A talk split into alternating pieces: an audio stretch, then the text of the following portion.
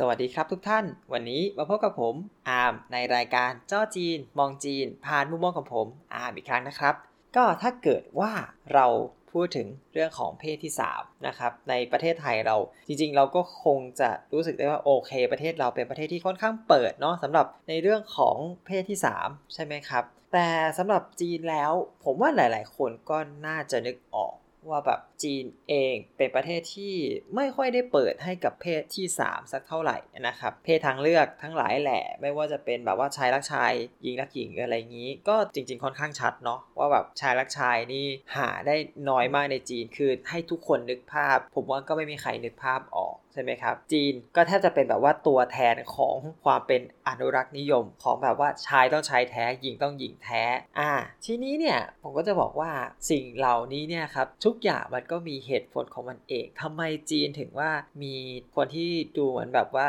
โคเดชันมาร์กว่าเกย์น้อยจังเลยอะไรเงี้ยครับในขณะที่แบบในจีนเนี่ยมันเป็นตลาดที่สำคัญมากนะต้องพูดเลยว่าจีนเป็นตลาดที่ใหญ่มากของ จี เอ็ม เอ็ม ที วี ที่จะนำเสนอพวกหนังรักแบบชายรักชายหนังคู่จิ้นทั้งหลายเอาง่ายๆคู่จิ้นชายรักชายหญิงรักหญิงอะไรเงี้ยก็เป็นที่โด่งดังในจีนแต่กลับเป็นว่าทำไมในสังคมจีนมันไม่ค่อยมีสิ่งพวกนี้อ่ะเราก็จะมาวิเคราะห์กันในประเด็นนี้นะครับก็ผมว่าจริงๆแล้วจีนเนี่ยมันก็มีปัจจัยหลายอย่างที่มันทำให้เกิดเรื่องนี้ขึ้นมาเอาอย่างแรกก่อนนะครับอย่างแรกก็คือโอเค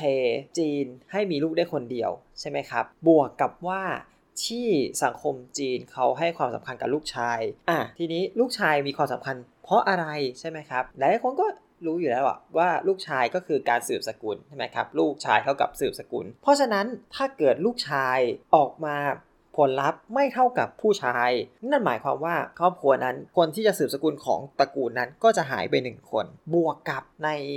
เรื่องของนโยบายลูกคนเดียวเพราะฉะนั้นหนึ่งครอบครัวจะสืบสกุลได้ก็ต้องขึ้นกับลูกชายคนนี้และถ้าเกิดว่าลูกชายคนนี้ไม่ใช่ผู้ชายนั้นก็หมายความว่าตระกูลนี้ก็จบกันแค่ตรงนี้เนี่ยแหละครับก็จบกันที่ครอบครัวนี้เพราะฉะนั้นนี่แหละครับทุกบ้านก็จะพยายามให้ลูกชายเป็นผู้ชายที่สมบูรณ์มากกว่าที่จะแบบสนับสนุนเรื่องเกย์อ่าเพราะฉะนั้นเนี่ยผมก็ว่าโอเคก็เข้าจะเข้าใจได้นะว่าทำไมเขาถึงไม่สนับสนุนอะไรประมาณนี้อืมแต่พอกลับมาดูในอีกเรื่องหนึ่งก็คือหญิงรักหญิงนะครับผมว่าจริงๆหญิงรักหญิงเนี่ยมันมีเยอะด้วยเอาจริงๆคือแบบสัมผัสตัวเองแฟนเก่าผมผมว่าเขาก็โอเคหลังจากเลิกกันไปแล้วอะครับเขาก็ไปมีแฟนเป็นผู้หญิงคือผมก็เดาออกแหละว่าเป็นแฟนกันอะไรอย่างเงี้ยก็โอเคแล้วทำไมหญิงรักหญิงปรากฏว่ามันมีได้ล่ะในขณะที่ชายรักชายไม่ได้ใช่ไหมก็วนกลับไปที่จุดเดิมมาแหละเพราะว่าลูกชายสืบสกุลได้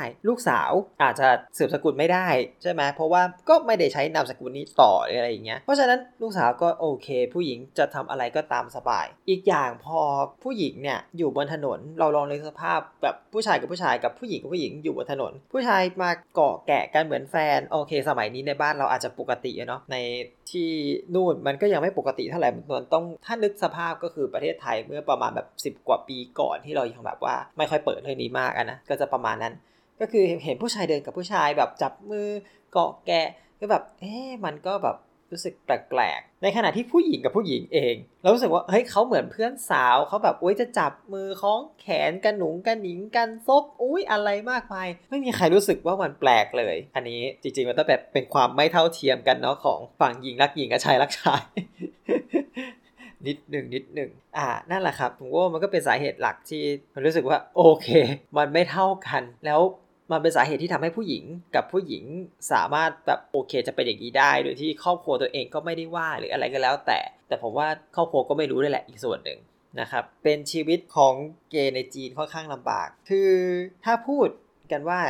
แล้วจริงๆในสังคมจีนมีไหมใช่ไหมสังคมจีนมีแน่นอนครับเกย์นี่คือหนึ่งในนั้นเลยคือเพื่อนของบัดดี้ผมเองซึ่งตอนหลังคอนเวิร์ตมาเป็นบัดดี้ผมนะครับเป็นคนที่เสฉวนแล้วก็ตอนนี้เป็นครูสอนภาษาจีนอยู่ที่อังกฤษและได้ใช้ชีวิตชายรักชายอย่างสมบูรณ์ของเขานะก็ดีแล้วล่ะดีใจแทนเขาด้วยก็เอาว่าตอนที่เขาอยู่ที่จีนเนี่ยคือเขาก็จะแสดงออกว่าแบบตัวเองเป็นเกย์มากไม่ได้ใช่ไหมครับแล้วครอบครัวก็ก็ตั้งความหวังไว้กับเขาอะแหละแล้วก็โอเคบ้านเขาดีอย่างที่มีน้องชายด้วยถ้าจำไม่ผิดนะครับ ก็เลยรอดจากความหวังนั้นไปกันนิดหนึ่งแต่ว่าอย่างที่บอกว่าพออยู่บ้านทำอะไรไม่ค่อยได้ใช่ไหมครับเขาก็จะมาออกไลน์ก็ออกมาออกไลน์ที่โรงเรียนแทนก็ว้าวเต็มที่เลยอะไรอย่างเงี้ยเราเรื่องเกย์นิดหนึ่งจริงๆผมก็ต้องบอกกันนะว่าทำไมวันนี้เราเราจุดประเด็นเรื่องนี้ขึ้นมานะครับเพราะว่าแบบวันก่อนผมก็คุยกับเพื่อนคนจีนก็แบบเราเคยอ่านหนังสือแบบสมัยก่อนว่าแบบเราเคยเจอเรื่องของคนที่เรียกว่าเป็นคนสองเพศนะครับก็คือเป็นเพศชายและเพศหญิงแล้วก็อยู่ๆเขาก็โอเคถึงวันที่ต้องเลือกเพศของเขาเองแล้วเนี่ยเพราะว่าเขามีทั้งของผู้ชายแล้วก็เมนก็มาแล้วมันก็เป็นความลำบากอยู่ตรงกลางทั้งคู่นั่นนะครับคือใช้ชีวิตแบบผู้ชายปกติก็ไม่ได้ใช้ชีวิตแบบผู้หญิงปกติก็ไม่ได้อะไรเงี้ยสุดท้ายก็ต้องเลือกแล้วเขาก็เลือกที่เป็นผู้หญิงคือรูปร่างเขาเป็นผู้ชายเนาะก็มีไอ้นั่นด้วยแล้วก็สุดท้ายเขาเลือกเป็นผู้หญิงทำให้เขาไปผ่าตัดแล้วก็ทำทุกอย่างต้องไปทำเอกสารใหม่ทั้งหมดให้กลายเป็นผู้หญิงแล้วก็ย้ายหอจากฝั่งผู้ชายฝั่งผู้หญิงนั่นแหละครับมันก็เริ่มมาจากประเด็นนี้แล้วเราก็คุยกันแบบว่าโอเคคือที่ไทยเนี่ยเราก็มีโรงพยาบาลยันฮีนะครับซึ่งไม่ได้โฆษณาในพอดแคสต์ผมแต่ก็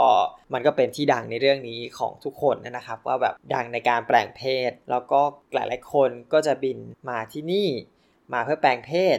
อ่ะแล้วก็กลับไปแล้วมันก็เป็นอีกประเด็นหนึ่งที่ผมก็ถามเพื่อนว่าเนี่ยก็บอกว่าที่ไทยเนี่ยเราเราแปลงเพศกันได้ดีมากใช่ไหมครับพอแปลงเพศเสร็จแล้วปุ๊บในบัตรประชาชนเราเนี่ยเราไม่สามารถเปลี่ยนเพศได้ใช่ไหมก็ยังคงเป็นนายอยู่ยังคงเป็นเพศชายอยู่อะไรอย่างเงี้ยครับมันก็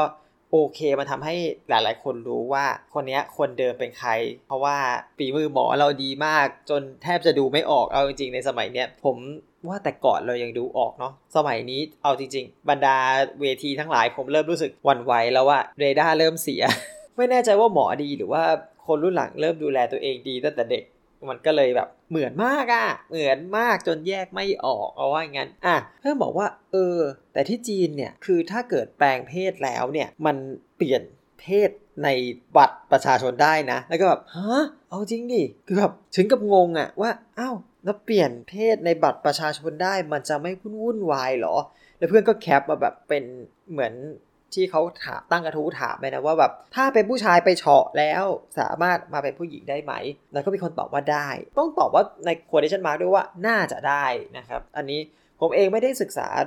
ตัวกฎหมายลึกซึ้งนะอันนี้ก็เอามาจากโพสต์นั่นแหละครับว่าเขาบอกว่ามันได้เนื่องจากว่าในสรีระเราเปลี่ยนเป็นเป็นผู้หญิงแล้วเราเลยสามารถเปลี่ยนเป็นเพศหญิงได้อีกอย่างอันนี้ผมเสริมว่าจีนเนี่ยเวลา